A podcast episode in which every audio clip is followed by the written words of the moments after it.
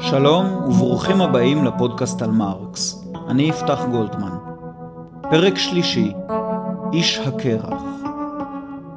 בפרק הקודם התחלנו לברר את המטריאליזם ההיסטורי של מרקס. קראנו כמה פסקאות, בעיקר מן החיבור האידיאולוגיה הגרמנית, שכתבו מרקס ואנגלס בשנת 1846. דיברנו על כך שלפי מרקס, בני אדם הם יצורים בעלי היסטוריה, משום שהם מייצרים את האמצעים לסיפוק צורכיהם, ומשום שסיפוק הצרכים, והכלים שיוצרו לשם סיפוק הצרכים, מולידים צרכים חדשים. כך מתחיל אופן הקיום של בני האדם להתרחק ממקורו החייתי. צרכים, כלים לסיפוקם, צרכים חדשים, כלים חדשים וכן הלאה. בני האדם יוצרים לעצמם היסטוריה. כל דור אינו זהה לקודמו. הצרכים האנושיים מתרבים ומתגוונים, וכך גם האמצעים לסיפוק הצרכים. אני יודע, יש כמה בעלי חיים המייצרים כלים. יש אפילו כאלה שמעבירים את הידע הטכנולוגי מדור לדור באמצעות הוראה, ולא רק באמצעות הגנים. שימפנזות משתמשות בענפים לציד טרמיטים, לאחר שהסירו בקפדנות את העלים מן הענף. הן יודעות לספוג מים באמצעות ספוגים טבעיים, וגם נצפו שימפנזות המחדדות ענף כדי לצוד בעזרתו קופים קטנים. ויש עוד כמה סיפורים כאלה על עורבים ועופות דומים להם. אבל רשימת הדוגמאות קצרה מאוד. יש אולי עשר או עשרים דוגמאות לבעלי חיים המשתמשים בכלים. ומה שחשוב עוד יותר, הרשימה הזאת סטטית. בעלי החיים לא ממציאים כלים חדשים. כל דור משתמש בדיוק באותו סט כלים שאותו קיבל ואת השימוש בו למד מן הדור הקודם. וכמובן, רשימת הכלים שבעלי החיים משתמשים בהם מתארכת ככל שבעל החיים שבו מדובר הוא קרוב ישיר יותר של האדם. אלופי הכנת הכלים בעולם החי הם בעלי החיים הקרובים אלינו ביותר, השימפנזות, ואחריהם יתר קופי האדם. ובכל זאת, גם אם נאסוף את כל הדוגמאות של הכנת כלים על ידי שימפנזות, ונצרף אותן יחד, ואפילו נוסיף להן את כל הדוגמאות האחרות מעולם החי, לא נגיע לסט הכלים שהיה לאדם הקדמון לקראת סוף תקופת האבן.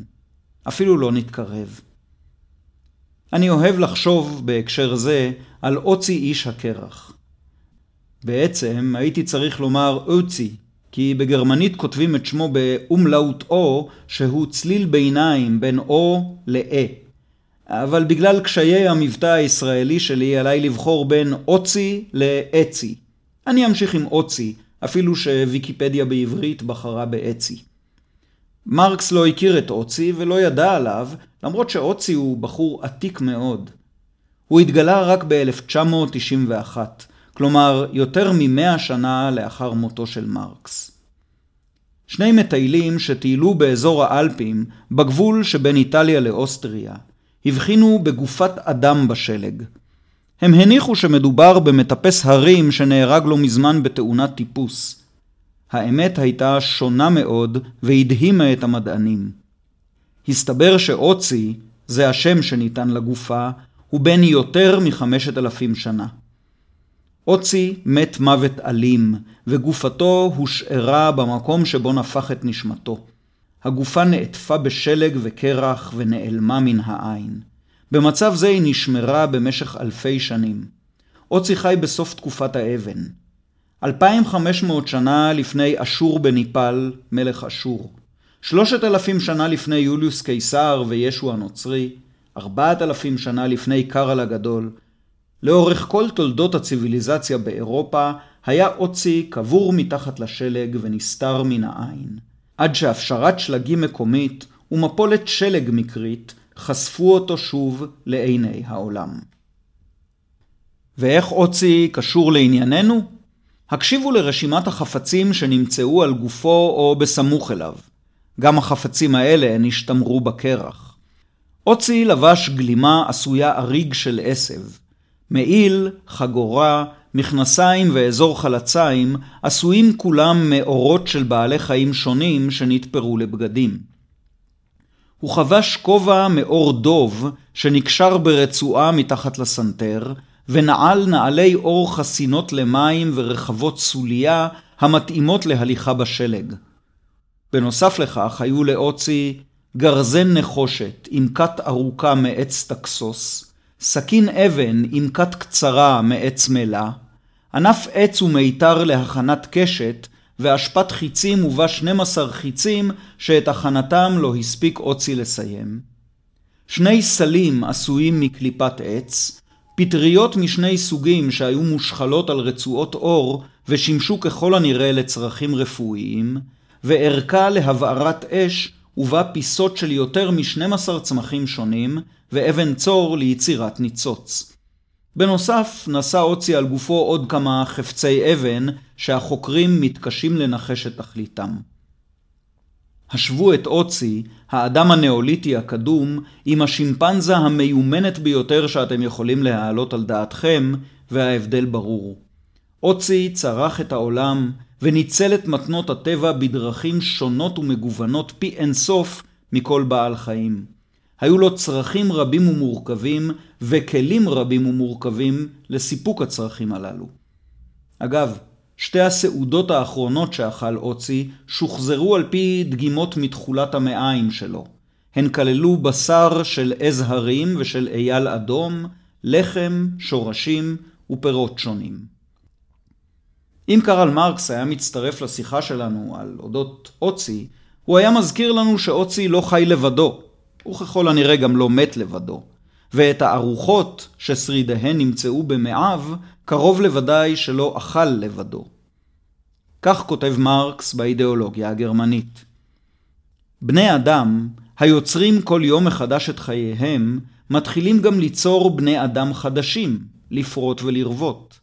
היחס שבין הגבר לאישה, ההורים והילדים, המשפחה, עם היווצרותם של יחסים חברתיים חדשים בעקבות הצרכים המתרבים, ועם היווצרותם של צרכים חדשים בעקבות ריבוי מספרם של בני האדם, הופכת משפחה זו, שהייתה לכתחילה מכל מקום היחס החברתי היחידי, לגורם משני. זהו אחד המקומות שבהם עלינו לתקן את מרקס תיקון מרקסיסטי. מרקס מדבר כאן על המשפחה כיחידה החברתית הבסיסית, המאבדת את מרכזיותה ככל שמתרבים הצרכים והיחסים החברתיים מתרבים ומשתכללים.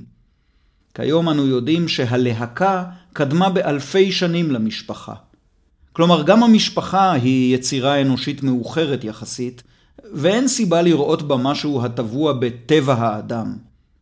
עלינו לזכור שבשעה שמרקס כתב את הדברים הללו, מדע האנתרופולוגיה טרם היה קיים. צעדים ראשונים בכיוונו של מדע כזה נעשו רק עשרים שנים אחר כך.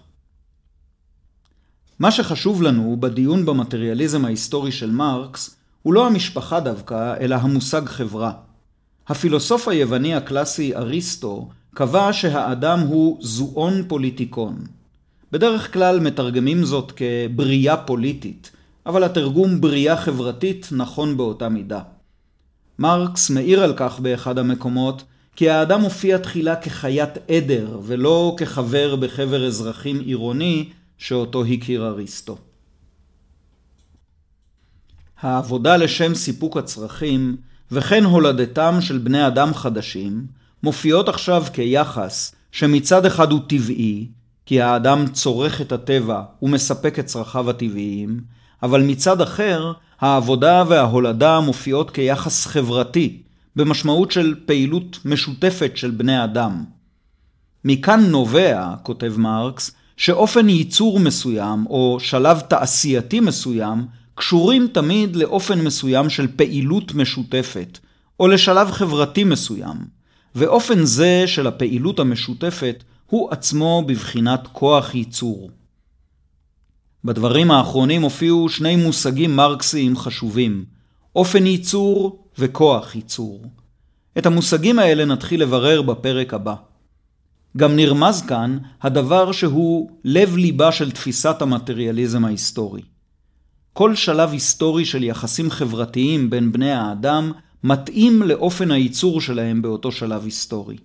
במילים אחרות, האופן שבו בני האדם מקיימים את עצמם, האופן שבו הם מארגנים כחברה את הפקת צורכי הקיום, אופן זה יוצר או מעצב או מתנה את מכלול היחסים החברתיים שלהם, את המנהגים, את החוקים, השלטון, הפולחן וכן הלאה. אבל איני יכול להסביר את הדבר לפני שאציג את הרכיב הבא במערכת האנושית-טבעית הזאת, המייצרת את הדינמיקה של ההיסטוריה האנושית. דיברנו כבר על צרכים, על אמצעים לסיפוק הצרכים ועל היחסים החברתיים המעוצבים גם הם בהתאם להכרח לספק את צורכי הקיום. כעת, אומר מרקס, רק עתה, לאחר שהתבוננו כבר בארבעה צדדים של היחסים המקוריים, ההיסטוריים, רק עתה מוצאים אנו שיש לו לאדם גם תודעה. אף תודעה זו אינה נתונה מראש בתור תודעה טהורה. מלכתחילה רובצת עליה, על הרוח, הקללה להיות אחוזה בחומר, המופיע כאן בצורת שכבות אוויר נאות, צלילים. קיצורו של דבר, הלשון. הלשון ימיה כימות התודעה. הלשון היא התודעה המעשית, הקיימת גם בשביל אנשים אחרים, הקיימים אם כן לראשונה גם בשבילי בתור תודעה מציאותית. והלשון, כמוה כתודעה, נוצרת לראשונה מתוך הצורך וההכרח במגע ומשא עם הזולת. במקום בו קיים יחס כלשהו, הרי הוא קיים בשבילי. החיה אינה מתייחסת כל עיקר. בשביל החיה אין יחסה לאחרים קיים בתורת יחס. התודעה היא כבר מלכתחילה מוצר חברתי, והיא נשארת כן כל עוד קיימים בכלל בני אדם. מרקס מגיע לדבר על התודעה האנושית רק לאחר שדיבר על הצרכים, על סיפוק הצרכים ועל היחסים החברתיים. אבל נשים לב שמרקס לא טוען שהתודעה מופיעה אחרי כל יתר המאפיינים של האדם, אלא רק שהוא מציג אותה אחרי שדן במאפיינים הקודמים. אם נתבונן שוב בראשית הפסקה ובסופה, נבין שהתודעה הייתה שם מלכתחילה. בתחילת הפסקה, מרקס מציין שהתבוננו כבר בכמה צדדים של היחסים ההיסטוריים המקוריים. בסוף הפסקה הוא אומר שאם קיים יחס, הרי הוא קיים בשביל אלה הנמצאים ביחס הזה. החיה אינה מתייחסת אל הטבע או אל חיה אחרת. יחס קיים כיחס במלוא מובן המילה רק כשהוא נתפס כיחס בתודעה, כלומר בהתייחסות מודעת. אנסה להסביר. המילה יחס יכולה להופיע בשפה בכמה משמעויות שונות. שבע גדול מחמש, זהו יחס מתמטי. ברור שכאן אנחנו מדברים על מושגים מופשטים. שבע לא יודע שהוא גדול מחמש, משום ששבע לא יודע שום דבר. כמושג מופשט, אין לו תודעה. גם לעצמים דוממים אין תודעה. לכן המשפט, הספר מונח על השולחן, מתאר אמנם יחס של שני העצמים במרחב, אבל אין זה נכון לומר שהספר מתייחס אל השולחן, או שהשולחן מתייחס אל הספר. גם המשפט שמעון עומד ליד לוי מתאר יחס של עצמים במרחב. הוא יכול להיות נכון, יכול להתקיים, גם אם שמעון ולוי כלל לא יודעים שהם עומדים אחד ליד השני. נניח אם עיניהם עצומות. נקרא ליחס כזה יחס אובייקטיבי, משום שהוא חל על אובייקטים. אבל מה לגבי היחסים הבאים? שמעון אוהב את לוי. לוי שונא את שמעון. שמעון נכנע ללוי. לוי מרחם על שמעון, וכן הלאה. אלה הם יחסים סובייקטיביים, לא במשמעות המקובלת של הביטוי סובייקטיבי בשפת היומיום, אלא בלשונם של הפילוסופים. הביטויים האלה סובייקטיביים משום שהם קיימים בתוך הסובייקטים, כלומר בתודעה של לוי ובתודעה של שמעון. ואם הם לא קיימים שם, בתודעה, הם לא קיימים בשום מקום. כאשר מרקס אומר, במקום בו קיים יחס כלשהו, הרי הוא קיים בשבילי, כלומר בשבילי כמתייחס, הוא מוסיף שהחיה לא מתייחסת כלל, משום שיחסה אל האחרים לא קיים בשבילה בתורת יחס. ברור שהוא מדבר על יחסים הנוכחים באופן סובייקטיבי, כלומר נוכחים בתודעה. היחסים החברתיים הם יחסים מודעים. ליצורים חסרי תודעה אין יחסים כאלה. האדם הוא בריאה חברתית משום שהוא זקוק לבני אדם אחרים לשם סיפוק צרכיו, אבל גם משום שהוא מודע לכך. יתר על כן, התודעה, על פי מרקס, מופיעה באופן מעשי כשפה. השפה היא תודעה מעשית, תודעה המקבלת ביטוי חיצוני ומאפשרת תקשורת ושיתוף פעולה עם אנשים אחרים, שגם הם מחצינים את תודעתם ומסמנים אותה עבורי באמצעות מילים. מרקס יודע כמובן שמשמעותה של המילה לוגוס ביוונית עתיקה היא גם מחשבה וגם מילה. התודעה והשפה נוצרות אם כן מתוך הצורך בשיתוף פעולה עם אנשים אחרים, ומצד שני הן מאפשרות את שיתוף הפעולה הזה ומכוונות אותו.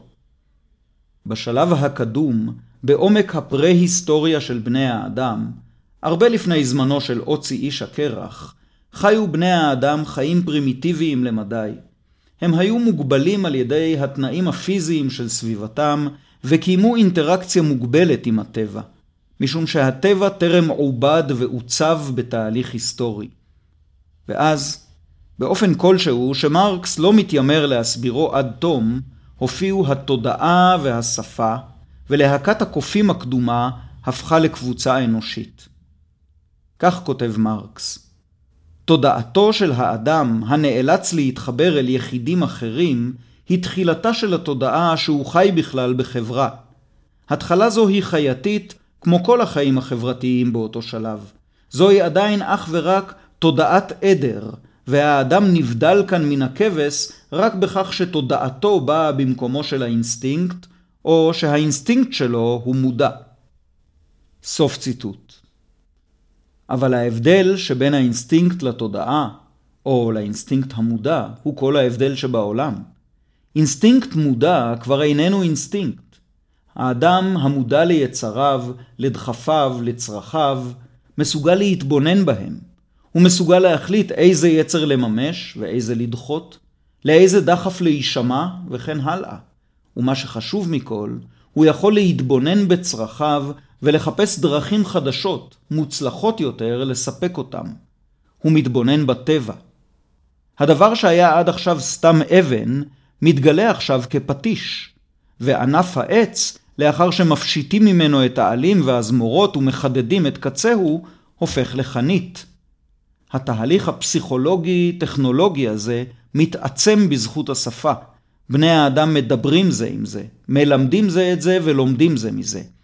הם משתכללים והולכים. במקום אחר באידיאולוגיה הגרמנית, מרקס מתייחס אל השאלה הישנה בדבר מותר האדם מן הבהמה, וכותב כך בהשמטות קלות. ניתן לאבחן את בני האדם מבעלי החיים על ידי התודעה, על ידי הדת, על ידי כל דבר שבעולם. הם עצמם מתחילים לאבחן את עצמם מן החיות, משעה שהם מתחילים לייצר את אמצעי מחייתם. המהלך שמרקס מציע כאן הוא מעניין.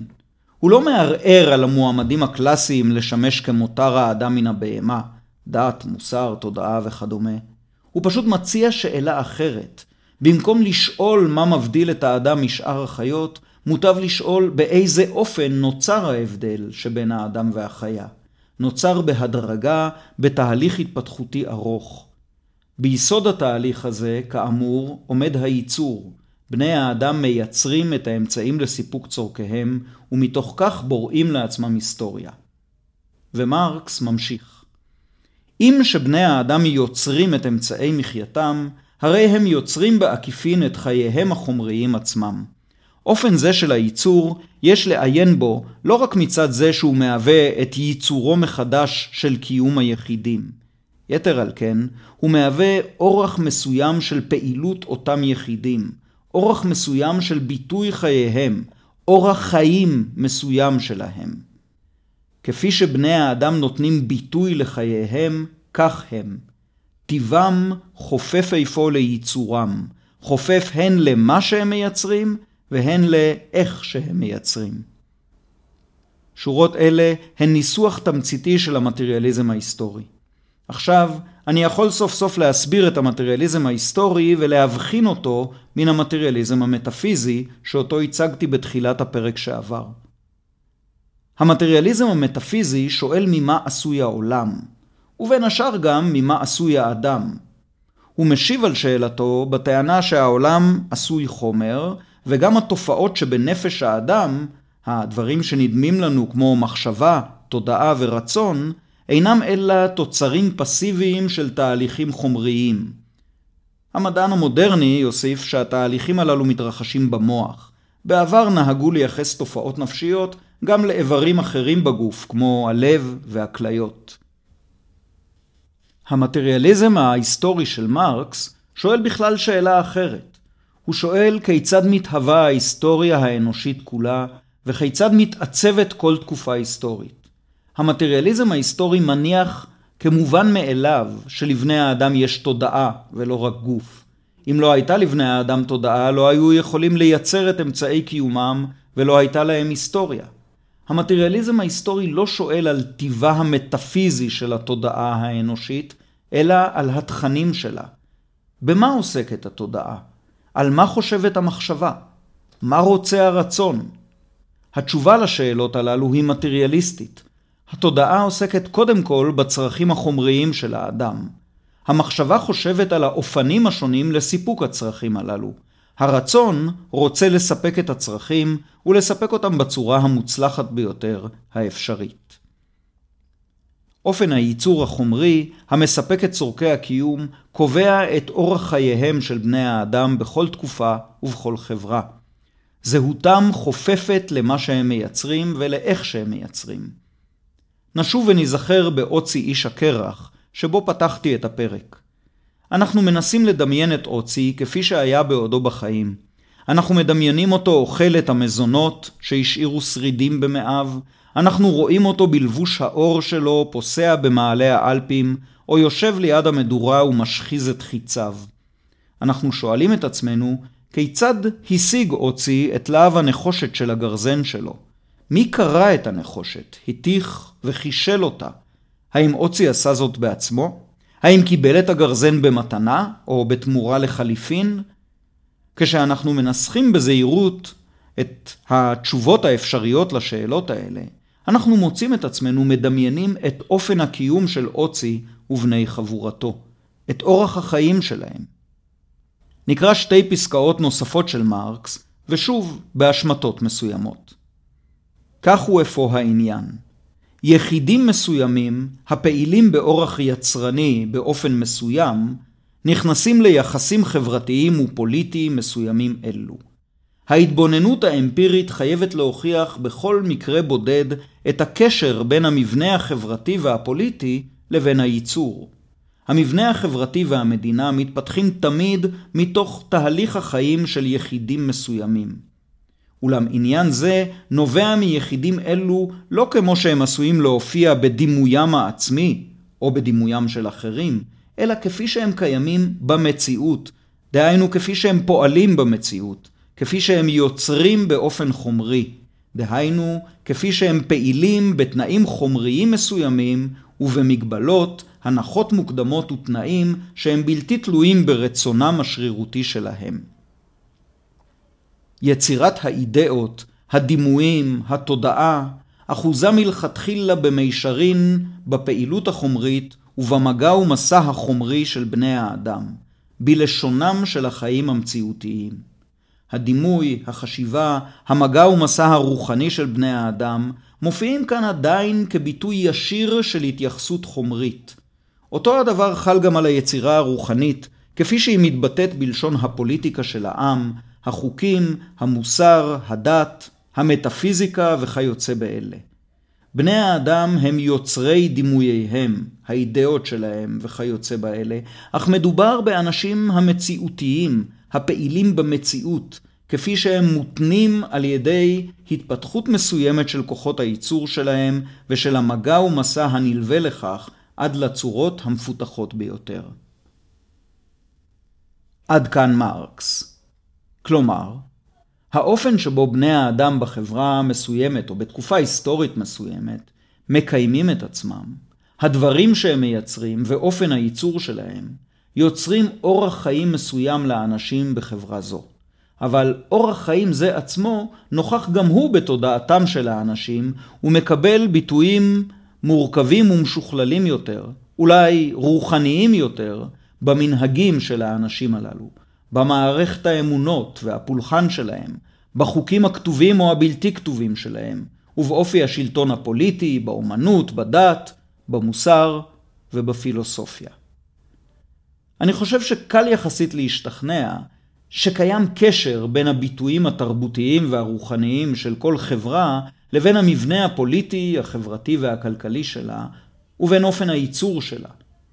לעמים של איכרים עובדי אדמה יש בדרך כלל נורמות ערכיות הקשורות בעבודת האדמה. למשל, שתהיה זו התנהגות גסה, או אפילו עבריינית, לעשות קיצור דרך דרך שדה החיטה. לעמי נוודים ורועים יש נורמות אחרות המתאימות לאורח החיים שלהם. אוכלוסיות של סוחרים, כפי שהיו למשל היהודים בימי הביניים, מפתחות אתיקה של סוחרים, בעוד עבור שכניהם העיקרים המסחר נחשב לעניין שולי או אפילו בזוי. כאמור, קל יחסית להצביע על קשרים כאלה. אבל המטריאליזם ההיסטורי של מרקס לא מסתפק בהצבעה על הקשרים. אחרי הכל הוא מטריאליזם. כלומר זוהי השקפה הטוענת שלאופן הייצור החומרי, המטריאלי, יש תפקיד מכריע בעיצוב מכלול ההוויה החברתית של כל תקופה היסטורית. שהאמונות והדעות הן במידה רבה השתקפויות או ביטויים של אופן הייצור החומרי, ולא להפך. זה כבר בכלל לא מובן מאליו. הרי אפשר לטעון בדיוק את הטענה ההפוכה. אנשים שפיתחו אתיקה של סוחרים התחילו לעסוק במסחר. עמים שהעריצו את הניידות ואת עוז הרוח בקרב, הפכו לעמים של רועים ופרשים רכובים. לעומתם, עמים שהעריכו יותר מכל את עבודת האדמה, חיפשו להם נחלה פוריה והפכו לעמי איכרים. להשקפה זו נוכל לקרוא אידיאליזם היסטורי, כי היא מתחילה מן הרעיונות, האידאות, וגוזרת מהם מנהגים, חוקים, מבנה פוליטי ואופן ייצור. האופן שבו הצגתי הרגע את האידיאליזם ההיסטורי הוא פשטני למדי, כמעט קריקטורה. בצורתו זו ברור שהוא לא משכנע. אבל נזכור שהשקפתו של הגל, המורה של מרקס, הייתה משהו מעין זה. והגל נחשב בעיני רבים לגדול הפילוסופים במרחב הדובר גרמנית. אפשר להזכיר בהקשר זה גם את הסוציולוג הגרמני הגדול מקס ובר ואת אה, יצירתו המונומנטלית האתיקה הפרוטסטנטית ורוח הקפיטליזם שהתפרסמה ב-1905, כלומר כ-20 שנים לאחר מותו של מרקס. בספר זה ובר מעלה תזה מרתקת. על פי מקס ובר, האתיקה שאפיינה את הארצות הפרוטסטנטיות בצפון אירופה ואחר כך גם בארצות הברית, יצרה את התנאים להיווצרות אופן הייצור הקפיטליסטי. ובר מונה כמה מאפיינים כאלה, מקדמי קפיטליזם של הנצרות הפרוטסטנטית. אזכיר כאן רק שניים מהם לצורך הבהרה. מרטין לותר, מייסד הנצרות הפרוטסטנטית, ביטל את תפקידו של הממסד הכנסייתי כגורם מתווך בין האדם ואלוהיו. לותר הסביר שכומר הקהילה לא נהנה ממעמד של קדושה דתית, אלא הוא פשוט בעל תפקיד מסוים בקהילה. הסנדלר תופר נעליים, הטוחן מכין קמח, והכומר מנהל עבור חברי הקהילה את הטקסים הדתיים. לא פחות, אבל גם לא יותר. באופן פרדוקסלי, הטענה הזאת לא הביאה לפיחות מעמדו של הכומר דווקא, אלא לגידול ביוקרתם של הסנדלר והטוחן. המקצוע, משלח היד, נתפס עכשיו לא סתם כדרך להרוויח את לחמך, אלא כשליחות, כתרומה הסגולית שלך לבני האדם שסביבך. ובר מצביע על המילה הגרמנית ברוף, שפירושה בעברית מקצוע, אבל גם שליחות. אגב, זה מתאים מאוד למילה העברית מלאכה, הגזורה מן המילה מלאך, שפירושה בשפת המקרא שליח. כך, מסביר ובר, העמלנות ובעיקר העיסוק בייצור של מוצרים בעלי תועלת שימושית הפכו למשהו הדומה לחובה דתית. העבודה היצרנית, שנתפסה בדורות קודמים כמשהו בזוי, או לכל היותר כהכרח, הוצגה עכשיו כשליחות נעלה. עיקרון נוסף שהיה רווח בנצרות הפרוטסטנטית הוא עיקרון הפרדסטינציה, או הגזרה הקדומה. על פי עיקרון זה, אלוהים ברא עם בריאת העולם את כל ההיסטוריה כולה. ולכן הכל קבוע מראש ואינו נתון לרצוננו ולבחירתנו.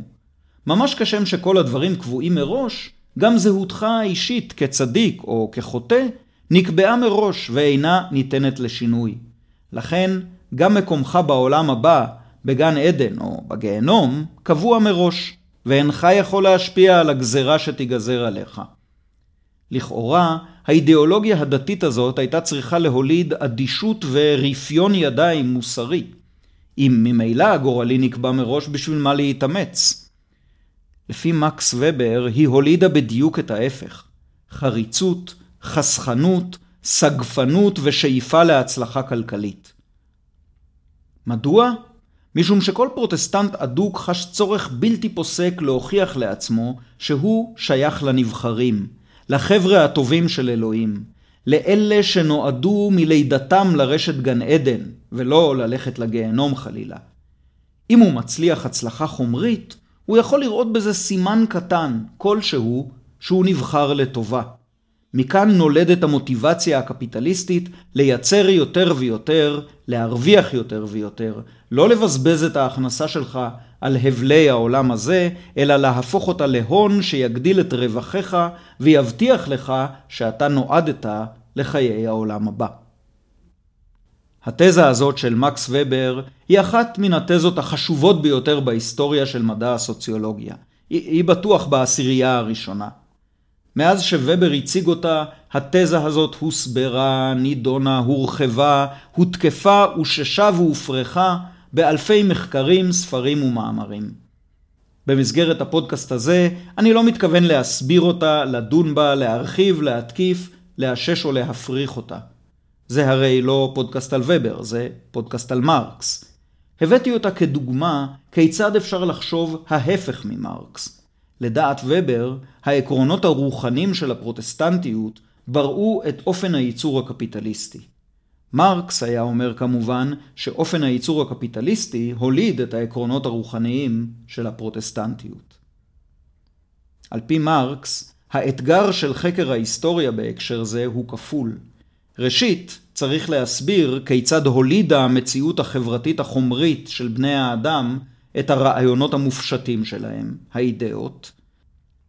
שנית, צריך להסביר כיצד הולידה המציאות החברתית החומרית של בני האדם את האשליה כאילו לרעיונות המופשטים יש קיום משל עצמם כאידאות טהורות שהן בלתי תלויות במציאות החומרית.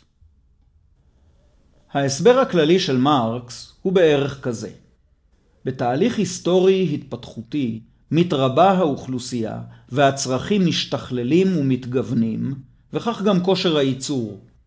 בשלב מסוים מופרדת העבודה הגופנית מן העבודה הרוחנית. החברה מתחלקת לשתי קבוצות עקרוניות. המוני העם הפשוט העובדים עבודה פיזית, עבודה שהיא עמל, ולפעמים עמל מפרך בשדה ובבית המלאכה. וקבוצה קטנה של אליטה שעובדת עם הראש בניהול או בהצבת יעדים, או שאינה עובדת כלל. אלה נקראים בדרך כלל מלכים וכהנים. התודעה שלהם משתחררת מן הקשר הישיר אל תהליך הייצור, וכך היא יכולה לדמות לעצמה שהיא משוחררת מעולם המעשה, ולעסוק בתיאוריות מופשטות, בפילוסופיה, מוסר וכדומה, ואפילו לדמות לעצמה שהתיאוריות הללו אינן קשורות באופן הייצור החומרי. אמרתי שזהו ההסבר הכללי של מרקס, וזה אולי משאיר אתכם בציפייה להסבר מפורט ודייקני יותר. כאן עליי לאכזב את השומעים. מרקס לא כתב הסבר כזה. הוא לא קיים את הדרישה שהוא עצמו הציב בפני חקר ההיסטוריה. הוא לא הסביר באופן מפורט כיצד צומחות האידאות מתוך תהליך הייצור החומרי, וכיצד מתפתחת האשליה העצמית שמשלה האידיאולוגיה את עצמה. לדעתי, מרקס לא כתב הסבר כזה בגלל שלאמיתו של דבר הנושא לא כל כך עניין אותו. במקום לעסוק בביקורת האידיאולוגיה, היה לו הרבה יותר חשוב והרבה יותר מעניין לנתח לעומק את אופן הייצור הקפיטליסטי. משום שמה שעניין אותו זה הקפיטליזם שנוצר בעידן המודרני, מרקס גם לא חזר לעסוק בהרחבה בחברות אנושיות קדומות, מלבד כמה דברים שכתב לעצמו בטיוטות שלא פרסם. לכן, למרות שנעסוק לפחות עוד פרק שלם במטריאליזם ההיסטורי, והוא ימשיך ללוות אותנו לאורך הפודקאסט כולו, מאוצי איש הקרח עלינו להיפרד בשלב זה, ולהשאיר אותו במקום שבו הוא שמור כיום, במוזיאון לארכיאולוגיה בעיר בוצאנו שבצפון איטליה. אחרי הכל, זה לא פודקאסט על העידן הנאוליטי, זה הפודקאסט על מרקס. אני יפתח גולדמן, תודה שהאזנתם.